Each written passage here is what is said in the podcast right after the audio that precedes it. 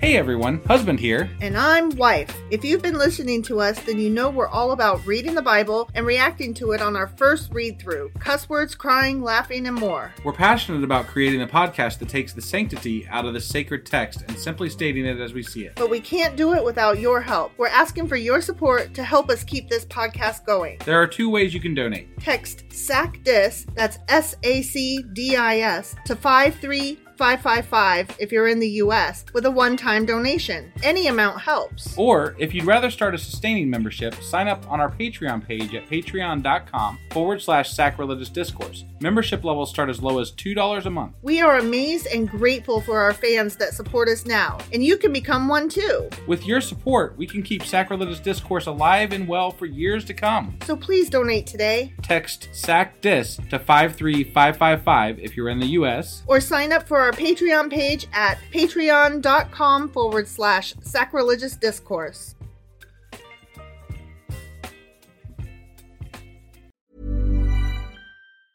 Normally, being a little extra can be a bit much, but when it comes to healthcare, it pays to be extra. And United Healthcare makes it easy with Health Protector Guard fixed indemnity insurance plans. Underwritten by Golden Rule Insurance Company, they supplement your primary plan, helping you manage out of pocket costs without the usual requirements and restrictions like deductibles and enrollment periods. So when it comes to covering your medical bills, you can feel good about being a little extra. Visit uh1.com to find the Health Protector Guard plan for you. Say hello to a new era of mental health care. Cerebral is here to help you achieve your mental wellness goals with professional therapy and medication management support. 100% online.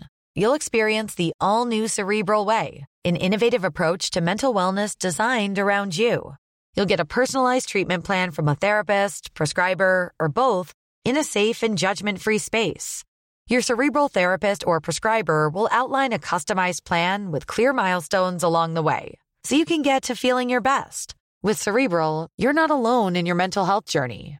We're here to empower you to live a fulfilling life. So take that first step towards a brighter future and sign up today at cerebral.com slash podcast and use code ACAST to get 15% off your first month. Offer only valid on monthly plans. Other exclusions may apply. Offer ends July 31st, 2024. See site for details. Hey, I'm Ryan Reynolds. Recently, I asked Mint Mobile's legal team if big wireless companies are allowed to raise prices due to inflation. They said yes. And then when I asked if raising prices technically violates those onerous two year contracts, they said, What the f are you talking about, you insane Hollywood ass? f- So to recap, we're cutting the price of Mint Unlimited from $30 a month to just $15 a month. Give it a try at mintmobile.com slash switch. $45 upfront for three months plus taxes and fees. Promo rate for new customers for limited time. Unlimited more than 40 gigabytes per month. Slows. Full terms at mintmobile.com.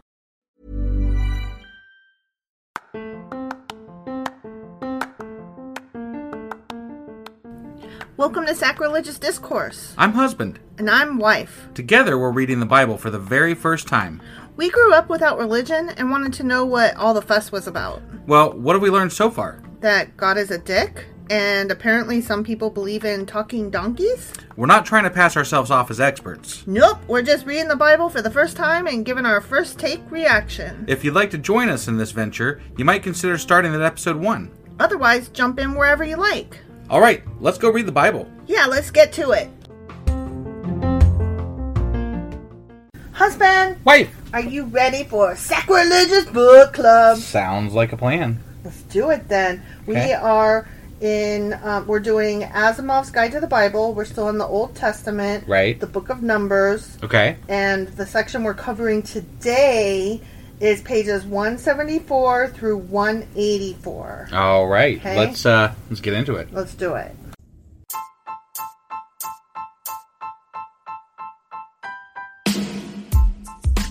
Hey wife, Yes, husband. did you know that we are now on Patreon? Um, yes, because you told me, but also, no, tell me more.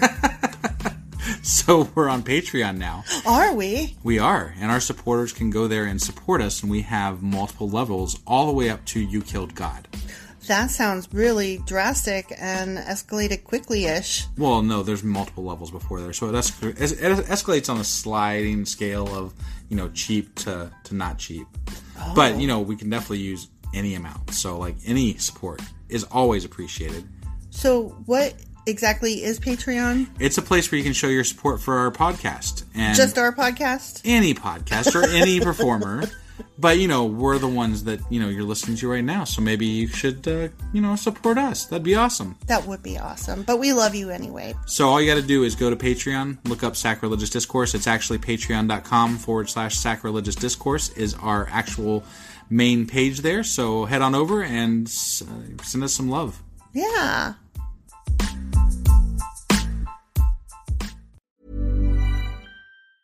Hey, I'm Ryan Reynolds. Recently, I asked Mint Mobile's legal team if big wireless companies are allowed to raise prices due to inflation. They said yes. And then when I asked if raising prices technically violates those onerous two year contracts, they said, What the f are you talking about, you insane Hollywood ass? f- So to recap, we're cutting the price of Mint Unlimited from $30 a month to just $15 a month. Give it a try at mintmobile.com slash switch. $45 upfront for three months plus taxes and fees. Promo rate for new customers for limited time. Unlimited more than 40 gigabytes per month. Slows. Full terms at mintmobile.com.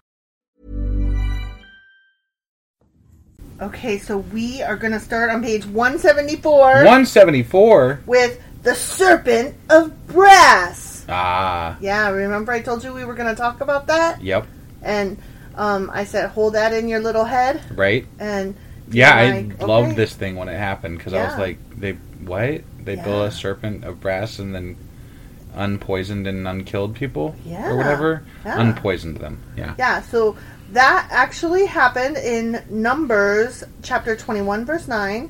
A plague of serpents harassed the Israelites so that Moses made a serpent of brass and put it upon a pole. And if a man bitten by a serpent saw the brass serpent, then that man lived. Right. Yay. That's crazy. So Asimov points out that this is called sympathetic magic, where like affects like, and it, it- he he compared it to like voodoo. Got you know, it. like sticking a pin and then a mago will Right. impact the person represented by that avatar of Sure, them. sure. So, um, this is what he specifically says. Okay. Yeah. The use of the serpent, as described in this verse, is rather similar to the principles of homeopathic medicine, which follows the quote hair of the dog that bit you sort of reasoning. Okay. You know, like you you drink alcohol and then the next morning you drink more alcohol Yeah, to yeah, alleviate yeah. the hangover. Right. That's what he's saying. Okay. So, you know, the snake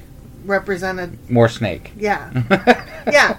You scared a snake? More snake. Okay. Okay. Yep. So then he says uh, later, the serpent is a particularly important animal in religious ritual, No. whether, whether for good or evil.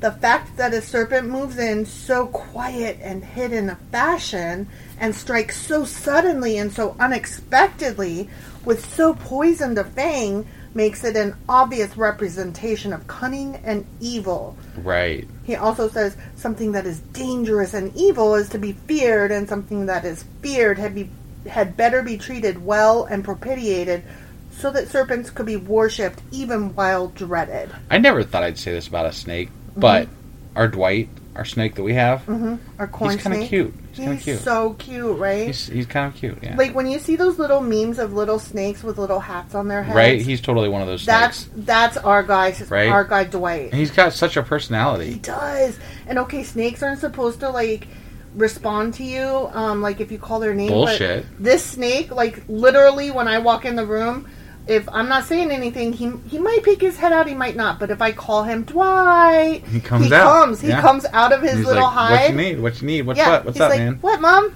And it's not to eat me either because I've got him No, out and yeah. I have held him and I I let him like crawl around on me and stuff and he does not try to bite me because corn snakes don't do that sort of thing. Yeah, he's, just a, he's a nice- good boy. He's a good boy. B O I boy. yeah, he's a nice boy. Right. Yeah, he's not a nope rope. No, he's not a nope rope. He's an adorbs. That's what he is. Yes. I love him so much. I want to kiss him, but let's not go Yeah, that far. alright, that's- Like I want to be able to kiss him. But also, I when they can't. poop, they kind of stink really bad. yeah, like, it's yeah. disgusting. But like he's only done that outside of like his um, terrarium a couple times. It was mostly early on Mostly when out he of was fear. Yeah, when he was, Yeah. Mm-hmm. you know, and there was too many people around, maybe or something. but yeah, yeah, because our kid was like, "Let everybody in the world hold them," and Right. then their friends were like, "I would love to hold them," and like one of them dropped them. oh yeah, oh my god. that was the last time that happened. Yeah, I was like, nope, and then another one was holding him, and um, the snake was like crawling all over her hair, and they couldn't understand why I was like. You know what, guys? Let's not do that. And they were like, "Why?" And I'm like, "Because he might fall again, and he's a little snake. Right. And- Not so little anymore. No, he's bigger now. Right? Okay, I don't know why we're talking so much Because about. we were talking about snakes. Because he's adorable. He is is what- adorable, and his yeah. name is Dwight because our child is awesome. Because of The Office. Well, duh. Right. Because our child is awesome. I thought that was just like that goes without saying. Right. Okay, so a serpent shedding skin represents immortality. Okay. Mm. Okay. So a serpent steals immortality from Gilgamesh and becomes immortal. I and see. An old Babylonian tale, which Yeah, we right. talked about at the time, I believe, I think so. like in a Q and A maybe or Right, something. right, I right. mentioned that Yeah. that tale is kind of like, hmm, what? right. And a serpent steals immortality from Adam and Eve too, but. In the Gilgamesh tale, the snake becomes immortal because he Mm. eats the um, concoction himself. I see. Whereas in the Adam and Eve tale, he steals the immortality but is punished. Got to it. roam the earth on his belly forever. Right. And I'm like, what was he roaming the earth on before? And, and I do remember we had this whole talk about snakes versus serpents versus lizards versus legless lizards, which are separate from uh, whatever. And I distinctly remember um, the the mom snake was pissed off because she lost her legs. All of a sudden, Yes. like, God damn it, what did you do? What did you do? Yeah, exactly. So the immortal serpent, victor over death, can thus be considered the particular associate of the medical profession, which labors to stave off, if not completely conquer, death. Hmm. That's that's the relation. I remember we couldn't quite like get like, but why? It doesn't make sense. Right. And it's because when the snake sheds its skin, um, it it's a sign of its immortality. So they thought Right. right. and being reborn and so it's conquered death and that's what the medical profession does is at least stave off death They also believed in God, so I mean, you know. right right right right true but I'm, I'm just saying like that's what that leap was Right, right. okay I so gotcha. asimov goes on later on as yahvism meaning the people who followed yahweh Yeah. grew stronger and more uncompromising, the serpent of brass, worshipped by the people, came under sharper and sharper disapproval. The fact of the association with Moses did not save it. Remember, we just read Right, that this week. right. The end of it came in the reign of Hezekiah, Oh, king of Judah. interesting. Well, do you Yeah, remember no, he in was- Second Kings? Yeah. Chapter 18, verse 4 goes, When Hezekiah destroyed the serpent, he countered the shot. Okay, I'm sorry. Um, this is not a reading of that verse. This is a quote of um, Asimov referring to that. Okay. Okay. When Hezekiah destroyed the serpent, that, that brass serpent, Right. he countered the shock of the populace by contemptuously labeling the object as of no ritual value at all, but as nothing more than a piece of brass Huh. like because i don't know if you remember the verse but he was like this is just brass whatever right. and so that's why he did that because he was legit trying to say no we're not doing things this old pagan way no more Right. Well, and the So- fact that they, you know, I mean, like it's very idolish, you know, Mm-hmm. and, and the the fact that they had it out like right after Moses got the Ten Commandments about no idols and shit like that. Mm-hmm. Like I remember there were certain things as we were reading through the Moses's bit where they had some idols and we're like, Mm-hmm. Yeah. "Wha- wait, they just said don't do that, and now Yeah. they're doing that. Yeah. So, and then they did it all the time, but you know, whatever. well we're gonna get into that a little bit here Okay. um i'm gonna tell you more about that okay which i i found some of this just like extremely fascinating yeah. as I do.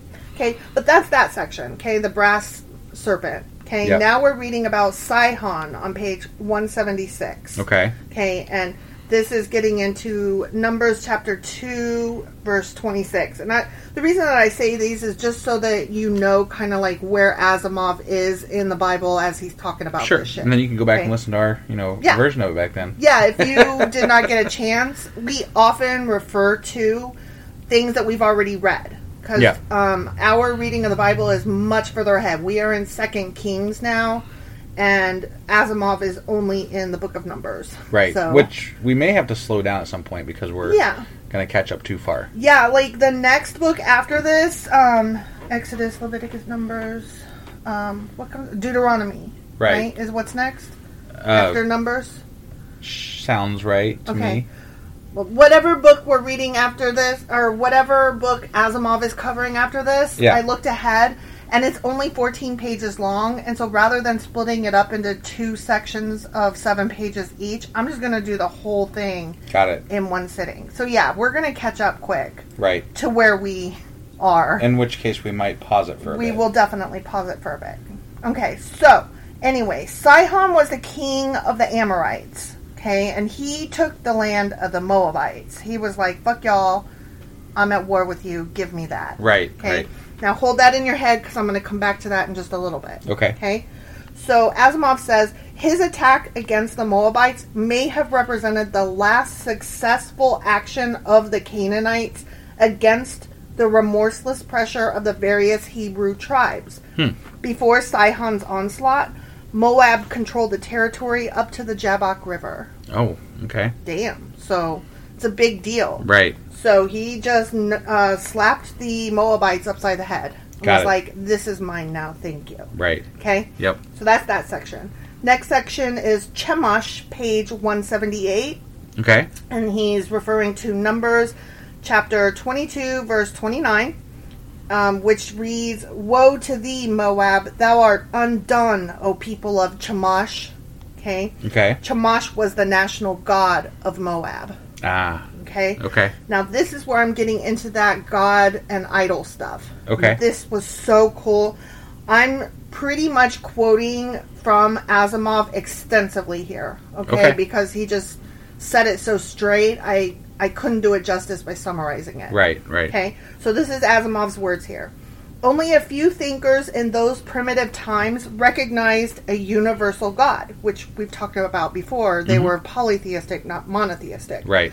Generally, the feeling was that each bit of land had its own god. And I kind of gathered that at times. You know, like it Mm-hmm. Yes. was. Yeah. Yeah, I mean, we kind of talked about how, like, and then they'd enter a new bubble Right. and they would have to clear it with that local god. Right. right?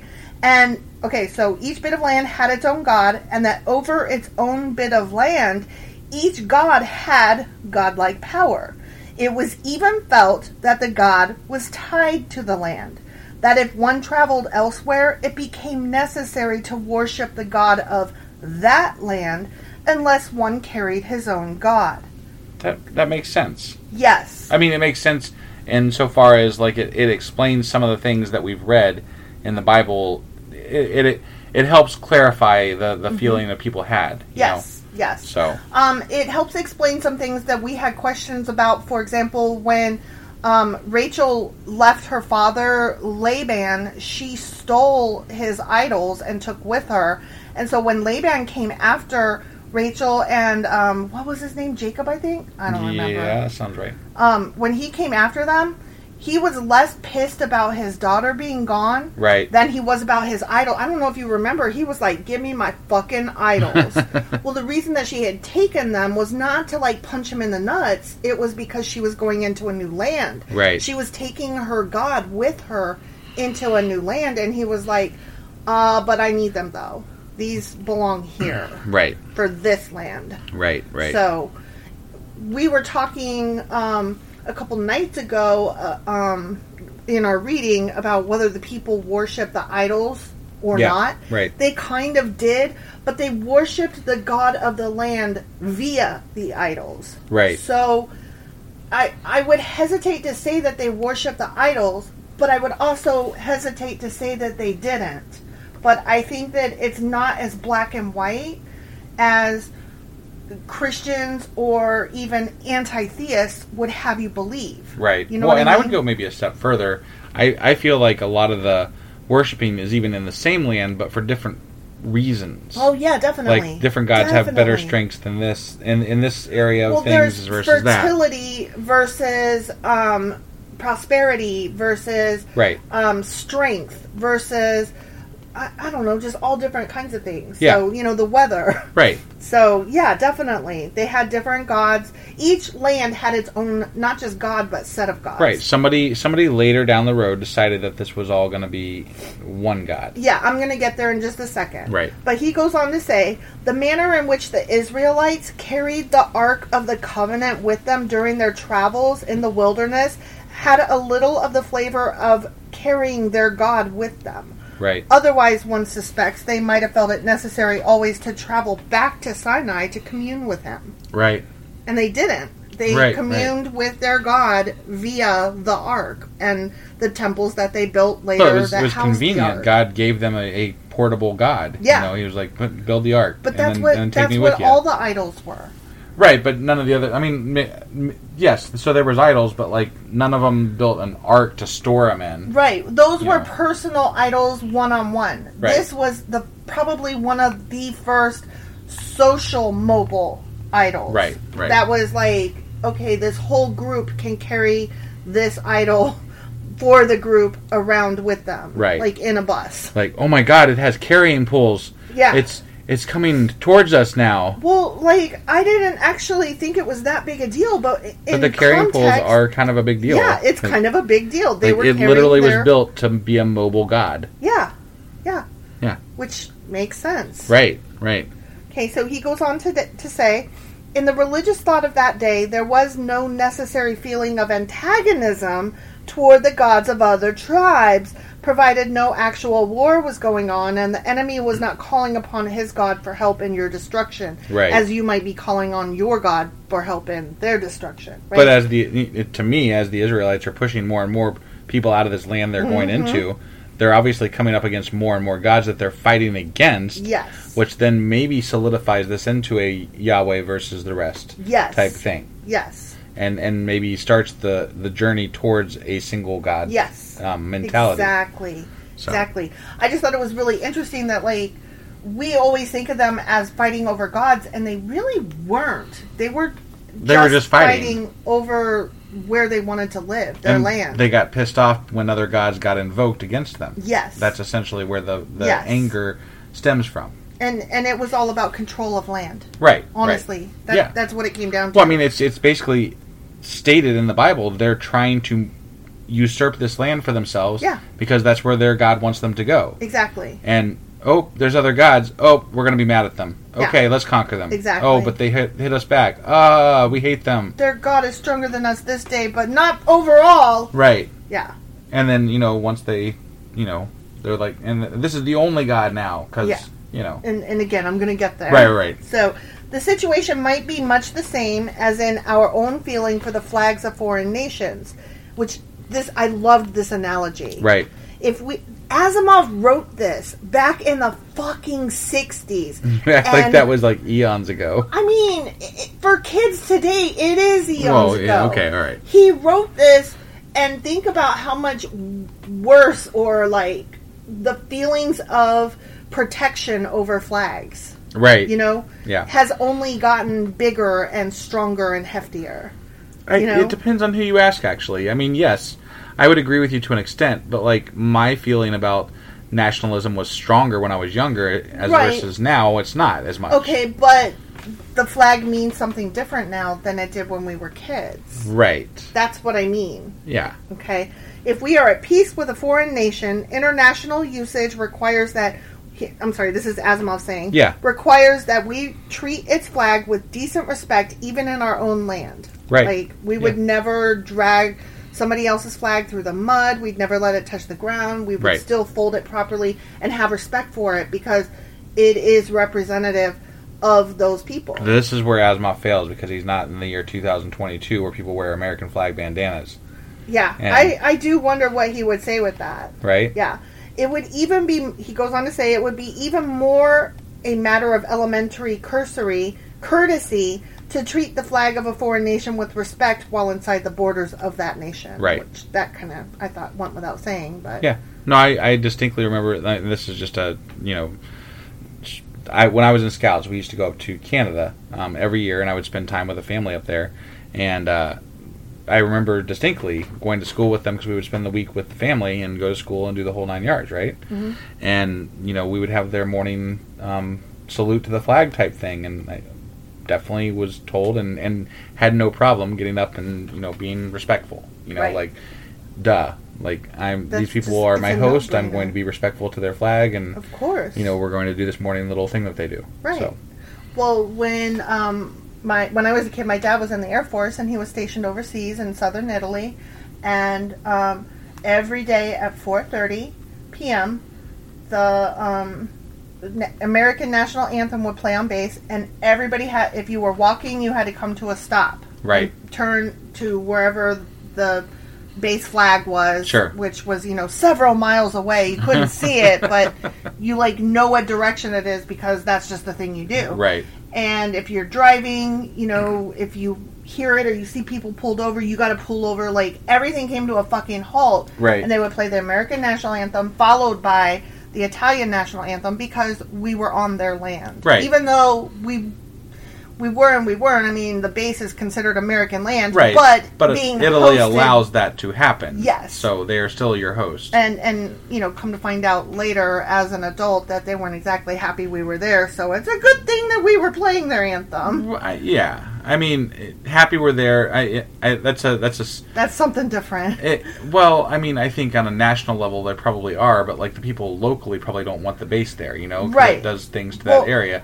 but uh, but i overall, just remember like as a kid i couldn't understand like why they were kind of mean sure, sure, like of course they were mean we're like we live we're here now intruding. You're intruding in their community, yeah right? yeah of course they were like But overall, you offer protection against, Sure. you know, let's say Russia or you know whatever. I mean, you're we're NATO, you know, like Yeah. that's we're protecting our own. of course And so overall, as far as Italy's concerned, Yes. it's a good thing. But when you like, let's on say, an let's say, individual individual is different from the overall society right? No, I mean, if we had a base set up here from Italy, let's Mm-hmm. just say, uh, and and it was a military base, and there that caused a bunch of people to come into town that always took up our streets and you know went to the bars and all that kind of stuff. and we're as it might- obnoxious as Americans in other right, countries. right. It might be irritating to us too. You know, I mean, that's Right. It's just it is what it is. you right, know? right. No, I just um, we were stationed there right during um, the beginnings of Operation Shield, and then into Operation Storm, Desert Right, Storm, right. Desert Shield, and Desert Storm. Right. And so we had Italian forces on base called Alpines, and I they actually met some of them one time, and on a, I was yeah. like I had such mixed feelings because on the one hand they were like so cool looking, Right. In their uniforms and like it was just really cool seeing you know a foreign military. I mean, obviously we were the foreigners, but Right, but to them, yeah, they were foreign. Well, to to Or to us, you, they were foreign. Yeah, to us because we are walking around on our little corner of America in Right. another country. They felt like foreigners, Yeah, you know. Yeah. Which is just like a strange concept now to try to you know untangle. right. So on the one hand, I was like, "Whoa, massively cool and impressive and very nifty," you know. And then on the other hand, like those guys had like zero patience for us kids, and they were so mean and Yeah. like which makes sense now. Like I hold no like angst about that. Like I, Right. I'm just like, "Oh yeah, that makes sense." Right. Cool, cool, cool. Yeah, yeah. Sorry, um, just respecting each other's lands and respecting each other's flags. That's Right. how we got off on that topic. Yep. Okay. So Asimov goes on to say, in later times, however, as a consciousness of the universality of Yahweh grew among the Israelites, and as a feeling deepened that there was only one God, not only for the Israelites but for all the world, that there was one only God, the attitude of the Yahvists towards the gods of other tribes hardened. Right. The foreign gods were not only potential enemies, they were no gods at all. At most, they were demons who imposed their worship on the ignorant, unenlightened, or wicked. And you can see that when they refer to them merely as Yeah. idols and stuff like Yeah, that. So, yeah. like, you can see that starting to happen in the Bible. Exactly, exactly. So I'm I'm really appreciating uh, Asimov's Where we're at and what we're reading. Yeah, uh, Yeah. I'm pers- I'm appreciating Asimov's perspective and spelling this out, and I'm appreciating that we're further ahead so that we're seeing what he's talking about come to pass. Right. No, it's kind of neat. Yeah. Yeah. I, I don't know how this fucking worked out, but right, but it worked out really well. Yeah, because this has happened more than once where he has said something like from back then that's impacting what we're reading now. Right. Yeah. So cool, cool, cool. Next section is Heshbon on page 180. Okay, and um, he's referring to uh, Numbers chapter 21, verse 24. Okay. And um, basically, what happens is Israel demanded passage through the land of the Amorites, ruled by Sihon, Yep. who had only recently defeated the Moabites. Okay. Okay. Yep. When passage was refused, the Israelites attacked and defeated the Amorites. Right. So remember how like Sihon was like, "Give me that, I want it," Yeah. with regard to Heshbon, Yep. and so um, the Moabites were like, "It's still ours," but then um, Israel was like, "It's ours now." Right. And so, but the Moabites were like, "Mm, "I still want it. That that's that used to be ours." right. and but they were in no position to ask for it back Right. because they got slapped down first by Sihon, and now they watched, you know, Sihon get Sihon defeated get by the- defeated, and so they're like, womp womp. I guess we don't get that back. Right. So then in Numbers chapter 21, verse 25, states, And Israel dwelt in all the cities of the Amorites in Heshbon. And uh, to summarize that, Asimov says Heshbon was the chief city of the region. It is still there as a town in Jordan with the Arabic name of Hesbon. Interesting. Yeah. Um, I started to go down a rabbit hole and then I had to pull myself back. So there is a group of people, it's a very small group of people who reside there called um, Druses or Druses. Okay. Asimov referred to them as Druce, as Okay. the Druce. But then when I looked it up, Wikipedia calls it the Druze. So I'm wondering if it's one of those American versus British things Sure. where the S versus the Z sometimes happens. Yeah. Yeah. But anyway, these guys, um, they're so fucking cool. I'm gonna have to look into them at some point and do like this whole rabbit hole on them. But they were basically like these um, mercenaries who were for hire, right? All the time. I mean, that's what a mercenary is. duh. so anyway, um, they were always getting hired out, and people got sick of them because they. Uh, this is before they were re- called the Druze. Okay. Okay. Yeah. Um, I'm, I'm telling you how they got there. Sure. So these guys, um, everybody was sick of the mercenary people that they were, whatever group of people they Right, were, because right.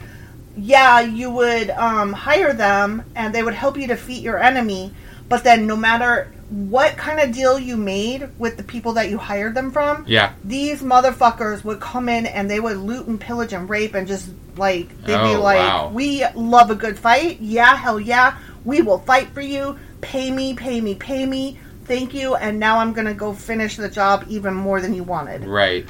So Got it. Yeah. everybody left, right, up and down was like, "Fuck these motherfuckers! Oh my god!" But we need help, so Right. Pam, I guess. So so what they did, like they all kind of like gathered together and like pushed them out. Got it. So um, eventually, these guys ended up like in this little area of, of Heshbon, okay, Yep. and um, surrounding areas. I think um, I, I think Lebanon was one of the places that they named. Um, I I'm terrible with a map. I just I think that was one of them. The, Sure. the Jordan River, I think, was like all that Well, they were area. in Jordan, so yeah, that makes sense. uh, Right, right. So anyway, okay. So these guys are living their best life there, okay? Okay. And they're just trying to be left alone. So then they've got people from the north coming down going, um, you're going to believe in this God. And then they've got like Christians from the south coming up going, no, you're going to believe in our God. and they're like, we just like to pillage and rape. Right, We're not really right. about God, okay? Yeah. So what they did was they hired all of these different like a council of religious leaders. Okay. Okay. To come in and like say, okay, talk to us about all these religions. Right. And so now they are more into like enlightenment Hmm. and um spiritualism. Really? Yeah.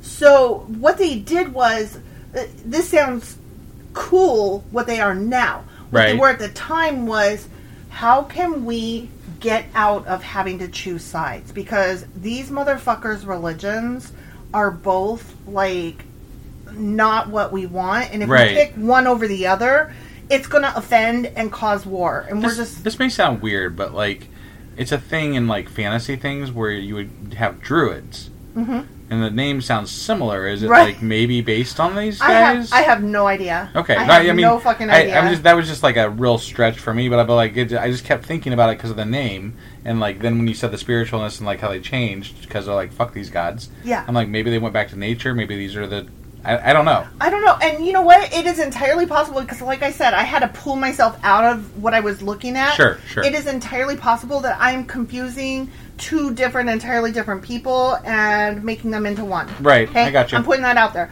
But it was so fucking cool because now these guys, whatever they're called, they Right. have like this book called like the Epistles of Wisdom or Wait, some they shit have a like that. book?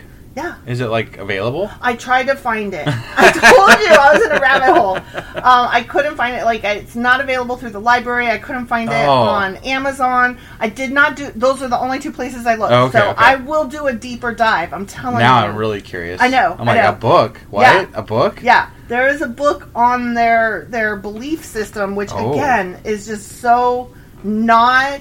Um, they they do believe in various prophets. Okay. among which are like Jesus and Noah and Muhammad and Really? like they basically took all of the religions and made a soup of them and took all the best parts and were like all your heroes all of the guys that you think are all magical and all of your prophets they're all on equal footing with us Oh. and I was like, "Oh my god, I need to know more." And I was like so excited. that I was like, "Okay, stop, stop. That's not what we're here to do today." Right, right. So, okay, that was my little rabbit hole for the day. Sorry, sorry, sorry. Let me Right. get back on track about Heshbon. Okay, yeah. So, um, anyway, as Asimov said, it's still there today. The Arabic name of Heshbon. Got it. Okay. Yep. So that's that section. Okay. And rabbit hole. Right. Right. Okay. So the next section is Bashan Okay. of the Og, Og. variety. Yeah, Og of. On page 180. Okay. And we remember this story. Aga Bashan. Og of How Bashan. can you forget Aga Bashan? Uh, Og of Bashan, not Aga. I know. Aga Bashan. Oshkosh Bagosh. Oshkosh Bagosh. Aga Bagan. Yeah. So in Heshbon, the Israelites had a base from which to launch the conquest of Canaan itself. Okay. And we're like, fuck yeah, we do. Right. Okay. That base, however, had to be broadened as widely as possible. Asimov didn't say why. He just said it just did. It did. though. Just did. And I'm like, okay. 'Kay. So that's why they went after Bashan in Numbers chapter 21, verse 33. And they turned and went up by the way of Bashan. And Og, the king of Bashan, went out against them to the battle of Edrei. Okay. Okay. Mm-hmm. So here's the thing they mention in the Bible, um, I think we probably completely overlooked this because who gives a fuck? Yeah. Um, the quality of um, its cattle became proverbial in biblical times. Okay. Okay. So um, Asimov points out several different places where, like, they refer to like the fucking cattle of this place, Gotcha. and I didn't write it down. I didn't because, realize again, that, but okay. Yeah. Like, who cares? Right. Well, some of them I don't think we've come to yet. Okay. Like, it's just like those like weird passages where like they'll be talking about, and then and then we marched here and we marched thither and yon, and it was as those cattle of Loren and Edrei Right, or whatever, right, you know yeah. that kind of thing. I And you're got it. like, fuck ever, okay, Right. Cattle of whatever. Right. Yeah. Who fuck cares? And it, it would go like over our head. And Right. when we get there, it will probably go Still over go our over, yeah. head because who cares? It's cattle, right? Right. So Bashan was famous for its fucking cattle, and it was also famous for its oaks. oh. okay. Okay. So Edrei, the site of the battle between Og and the Israelites, Yeah. exists now as the town of Jarrah, right on the Jordanian border. Wait, maybe that's the land I was thinking of with the rabbit hole. Oh. Okay. You know what? I bet that's it. I bet that's it. Got it. See, sorry, I should have. I on purpose did not write this down because I was like, I'm not here to study that. stop, stop. But I, I couldn't help myself. Okay. So okay, sorry, sorry, nothing. Okay, Og of Bashan was reputed to be a giant. Remember? Mm-hmm. Right. And he all well, like we went down the rabbit hole with him a while back because We did. He uh he might have hitched a ride on the fucking ark. Yeah, uh, Asimov gets into that actually. Really? Yeah, Okay. yeah. Um, he just reiterates what we already knew. Hmm. Yeah. Um, anyway, he might have been a giant based on the measurements of his bed, He which might would have be been right, which might which were measured to be thirteen feet long and six feet wide. Maybe dude Okay. Mm. just likes a big bed. I'm just saying. I like big beds, and I cannot lie. so this is what Asimov says. A large bed, to be sure, though it need not be taken that Og's body had to fill it top to bottom and side to side. exactly. Exactly. So not only that, but there's like places where graves have these um what do you call them like these concrete bedding like things that are laid over the graves. Okay. And he's like, for all we know, when they said quote unquote bed, Could've they been meant grave. like the final resting place Right. and that his grave was huge. Right. Right. So we don't know what they meant specifically by bed. Right. It might have been, you know Well, and I remember they did display his bed for a while, which Yeah. could be construed as a casket, maybe, or a grave, Right. or whatever. Yeah. Like that could, yeah, that would make actually more sense, maybe. Yeah. Like, why would you display a fucking bed? Yeah. That's weird. It is weird. so I don't know. Whatever. I'm still not impressed. Right. Yeah. It's just fun, but not like uh, sure. whatever. Right. So, um, Asimov goes on to say later rabbinical writers expanded on Og's size and made him the last of the Nephilim who lived before the flood. To survive the flood, however, Og would have had to be in Noah's Ark, which into which he could not fit. The legend makers have it then that he sat astride the ark and was fed by Noah till the waters fell. And then he goes on to say, Greek myths had an ancient king Og- Ogyges who reigned during a great deluge. Hmm. So Okay. we kind of talked about that a little bit that they Yeah. had, you know, a flood god guy Right, back then too. right. The manner of Og's legendary death is also dramatic. He raised a huge mountain to hurl at the Israelites and tripped and fell in the attempt. More thereupon, Moses himself leaped at him and killed him. Oh my god. It is very likely that this last picture of Og is borrowed from the semi comic Greek myth of the revolt of the giants against Zeus and the Olympians. Hmm. Those giants hurled mountains but were slain anyway. Gotcha. So, yeah. Yeah, That's another- all he had another to say stolen about that. god Yeah, story. All of them are. I know. so, that's that section. The- Next, we have Balaam on page Yay! 183. Yeah, yeah. So, the fact that the Israelites conquered Heshbon and Bashan had Moab all scared. Moab Right. was like Yeah. shaking in its boots, and Sure. they were like, oh, fuck. Even though they hadn't been specifically targeted, they couldn't exactly be like, hey, can we have our Heshbon that you just took from Sihon? Right. Can we have that back? Yeah. So Balak, the king of Moab, decided. Oh wait, no, Balak. Sorry, Right. the king of Moab decided on a supernatural attack since he knew that like a physical attack wasn't going to work. Yeah. So that's why he went to Balaam, Right. who was a well-known sorcerer or magician of his time, one who was believed to know the rites whereby supernatural help or harm could be called down. And who had demonstrated his knowledge and skill, at least to the satisfaction of common report. I just thought it was odd at the time. Like he was somebody who was quote unquote talking to God, and Mm-hmm. uh, up until that point in the Bible, we're like it's all Moses. You know, like Yeah. Moses is the only one talking to God. Well, I and then all got- of a sudden, there's this guy just over there Yeah, who's who's talking to God. Well, there, Asimov had some shit to say about it, Okay, which all right. I found very interesting. So Balaam's power was accepted even by the Israelites, Huh. and nowhere in the Bible is his power to bless and curse derided. So Wow. yeah, he was Okay. very he had this power appear at the end. He was strong Got at it, the end. yeah. Okay, it is rather treated as a fortunate miracle that God chose to make Balaam's curses come to nothing, which. If you recall, yeah, is true, right? But I, I thought he didn't actually curse the Israelites in the end. Like he, would, like God told him not to curse them. that I thought. that's, that's kind of what happened, but that's what he's saying. Okay. It's like, whew, thank goodness God intervened. But then, uh, like, this may not be covered in here. We might not be there yet. But like, I still remember, like, after this was all over, Balaam got killed by the Israelites, and I'm like, what? well, that's going to be in a different section no, I that's know. I'm not covering today, but Asimov did say, and I'm almost done here, so just hang on, okay? Balaam served for hire. He was basically a mercenary, but like for God. But God's okay with this? I'm, Um, I a can't mer- tell a- you that. God has mercenaries. The fuck? I cannot tell you that. Okay. That I wasn't there. I don't know, and the Well, Bible I mean, doesn't I- say. God, Okay. yeah, okay. The Bible doesn't say. Uh, Balaam served for hire and bestowed his blessings and curses, not necessarily as inspired to do so by God, but in response to the fees he was offered by those who wished to employ him.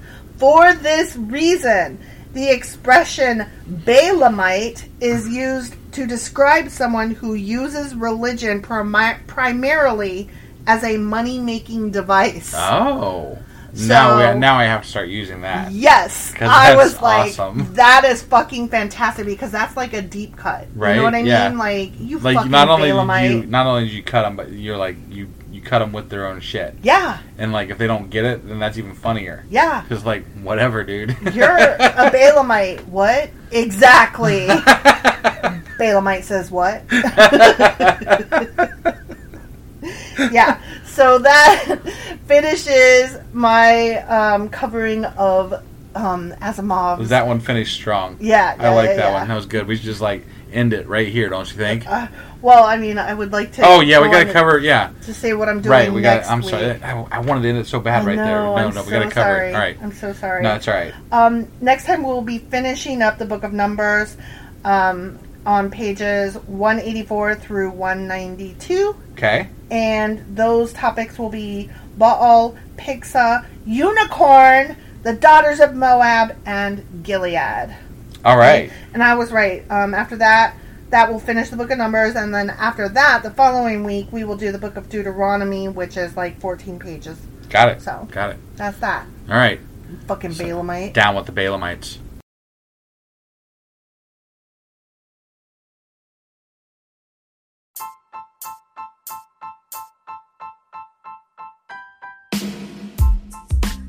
Hey, wife, I guess that's the end? But husband, that's just sad. It doesn't have to be. We are on lots of social media platforms like Twitter. Our handle there is sacrilegious underscore D. For these nuts. Oh my god. Stop doing that. Anyway, we're also on Facebook, Instagram, and Pinterest. There's a link to all of our social media sites at our website. Ooh, we have a website? Yeah, it's sacrilegiousdiscourse.com, where you can also find a link to our merch shop. We have a merch shop? Yep, we have podcast themed clothing, mugs, notebooks, and more, as well as an atheist and science themed products. Wow, our fans should really go check that out right now. Definitely, they can get in touch with us by sending an email to sacrilegiousdiscourse at gmail.com. But before they do that, we could really use some help. Oh, yeah? With what? Well, it's not free running the podcast, and we need some financial support in order to get better equipment, which will free up time so we can concentrate on our podcast and our fans. Okay, so what should they do? Head over to patreon.com forward slash sacrilegious discourse and sign up as a contributor on our podcast. Supporters there receive additional bi weekly episodes that we record just for our Patreon members for as little as $2 a month. Also, we'd really appreciate it if you would like and subscribe on whatever platform you're using. And Apple Podcast reviews help us out tremendously. Like and subscribe, leave an Apple review, join us on Twitter, support us on Patreon. That's a lot of instructions. Don't forget to say thanks. Thanks! Okay, bye.